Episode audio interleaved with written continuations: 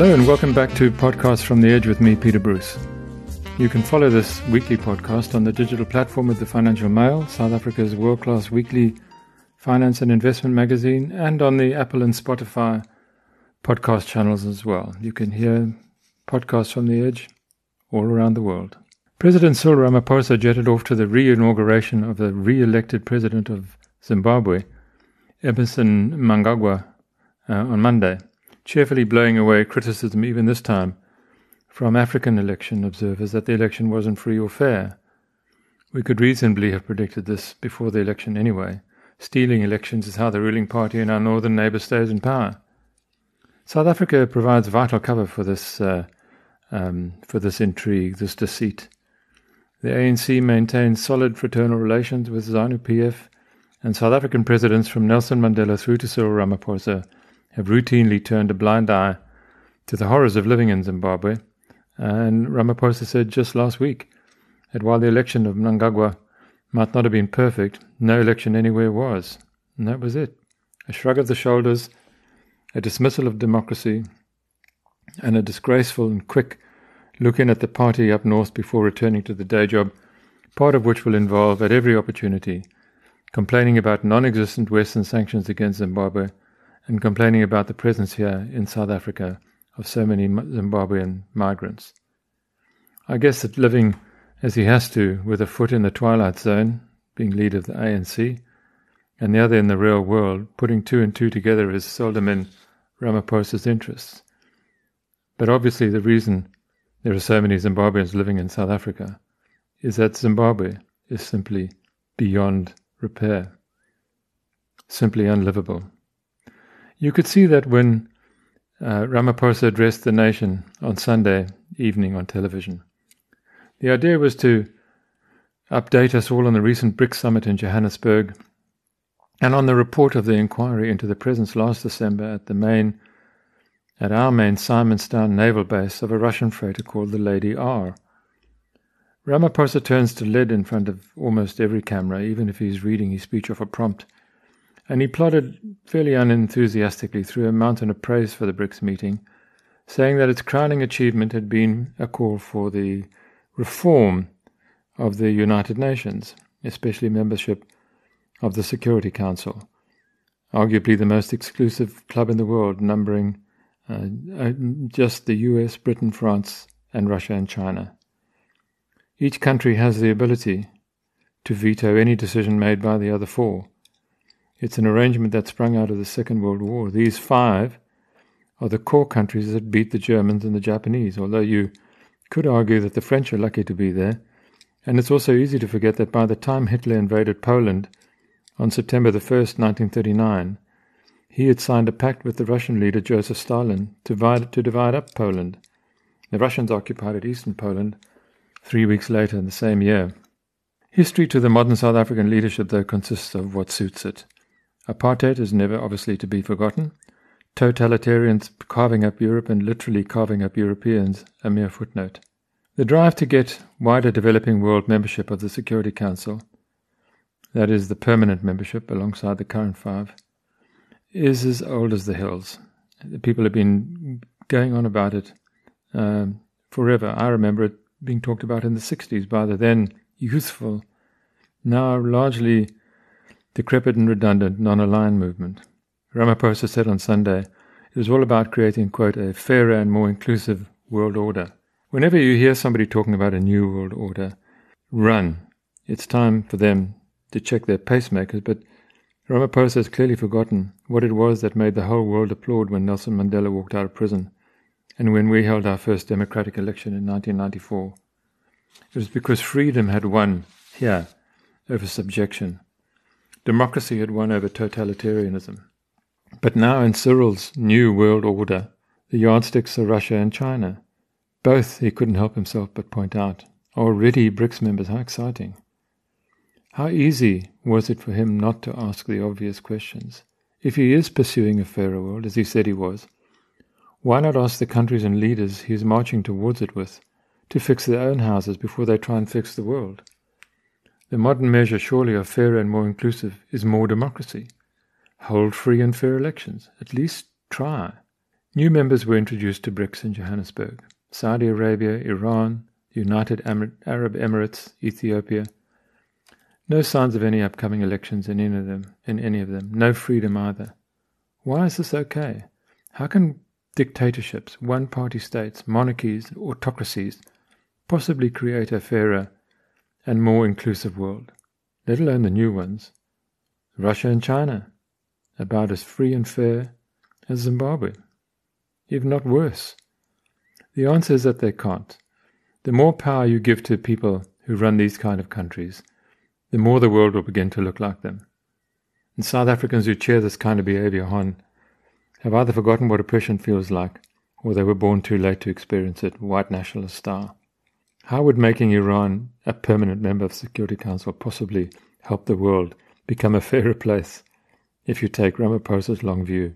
The president also went on and on about how an expanding BRICS would make it easier to grow our economy, but he typically didn't say how. In fact, it's just a foolish thought. BRICS is not, never has been, a trading bloc, and if anything, our exports to China have not only stagnated in the period since we joined the BRICS, they've remained overwhelmingly the same. Basic stuff, minerals and ores. We give them rocks, they send us machines. We run a trade surplus with the U S in spite of the sophisticated manufacturing goods we send to that market. The big Chinese trade concession at the BRICS conference, just two weeks ago, is that they would deign to allow our avocados into their market. Cue wild celebrations.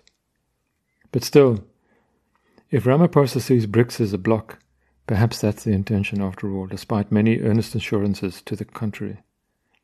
Certainly that would be how the Chinese leader Xi Jinping sees it. Fresh from landing back home from the BRICS summit, he announced he wouldn't, he wouldn't be attending the G twenty summit in India this month. Already you can see him sculpting his new world order. I suppose one shouldn't mock too much. Few countries are able to claim that their foreign policies are contradiction-free. Hell, the President of the United States held a summit with the President of North Korea in Singapore just a few years back in twenty eighteen. That it was Donald Trump tells you a little bit about people in history who think they're actually making history rather than just being swept along by it. But as far as BRICS is concerned, I fear Ramaphosa will have a long wait. Because of technology, history moves along a little quicker today than it has in the past. The Moors ruled Spain for more than six hundred years. The U S has been a world power for about seventy years and rules nowhere outside of its own borders. The Russian Empire, uh, begun by Ivan the Terrible uh, in the sixteenth century, is still in the process of disintegrating, probably the last slow puncture in the world. The fall of the Berlin Wall was a high point in the collapse, as was the, ri- the rise of Mikhail Gorbachev. Vladimir Putin's invasion of Ukraine will almost certainly be another step worth marking. Time though is moving quickly for ambitious, ambitious BRICS leaders like Ramaphosa. He's just got five more years in office, assuming the best. How will things pan out? His reforms at home are painfully slow and probably too few. South Africa's perched on the very edge of failure, at least at the level of the state. The second big thing at the summit, he said, was the decision to expand it. This was a process much desired by the Russians and the Chinese, who need a large bloc they can call their own. But the growth benefits to South Africa are not clear. There is no way under present rules and conditions that BRICS membership increases our trade or even tourism, and Ramaphosa simply blowing smoke up our collective by suggesting otherwise. In fact, it's not even clear yet that Saudi Arabia, Argentina, Egypt or the U A E will actually join the BRICS in twenty twenty-four, as announced. For now, they will regard themselves simply as having been invited, but you can bet your bottom dollar the Americans will be lobbying them all hard not to join between now and then, and we'll see in a few months. As for the Lady R in Simon's Town, the judicial inquiry ordered by Ramaphosa came very late in the day, proof, if anything, that his government is asleep at the wheel. It was all theatre, in a sense. The Lady R, a sanctioned Russian freighter, was escorted into Simon's Town, which Cyril managed to mispronounce as Simon's Town on T V. Uh, one evening early last December, naval personnel at the base were cleared away from the ship, and private contractors were driven in under cover of darkness for a few nights to unload cargo and drive it, I'm told, to a military base north of Pretoria. It was all very secretive and suspicious, particularly as the Department of Defense would make no statement on the docking, and it was all happening in full view of the nosy inhabitants with their binoculars of Simon's Town. Earlier this year, the U S ambassador to South Africa, Reuben Brigati, raised the temperature, you could say, just ever so slightly. He said he had bet his life that he that we had loaded weapons onto the ship, the Lady R, and not merely offloaded an old weapons and ammunitions order for our special for special forces. Brigati's outburst crashed the round and almost broke our relationship with the U S. And why, you had to ask yourself, after all, would a whole U S ambassador say such a thing if there were no truth to it? Well, it turns out there wasn't, and a number of reports, including, I'm relieved to say, my own, said so at the time. We do make ammunition here, but it is to a NATO one fifty-five millimeter standard, and the Russians don't use it, certainly not in the conventional invasion they've launched against Ukraine. Brigati's position here must be now in doubt, uh, and he will absolutely no doubt spend a long time pushing paper back in the State Department in Washington before being entrusted with another embassy, if ever. But the inquiry itself seems to have been decidedly uncurious. If the Lady R was expected, why did it first sail past the Cape and turn off its transponder, off the Agulhas Banks, way past Simon's Town, Simon's Town? Why did it offload at a naval base and not a commercial port like Cape Town? Who ordered the naval escort into False Bay?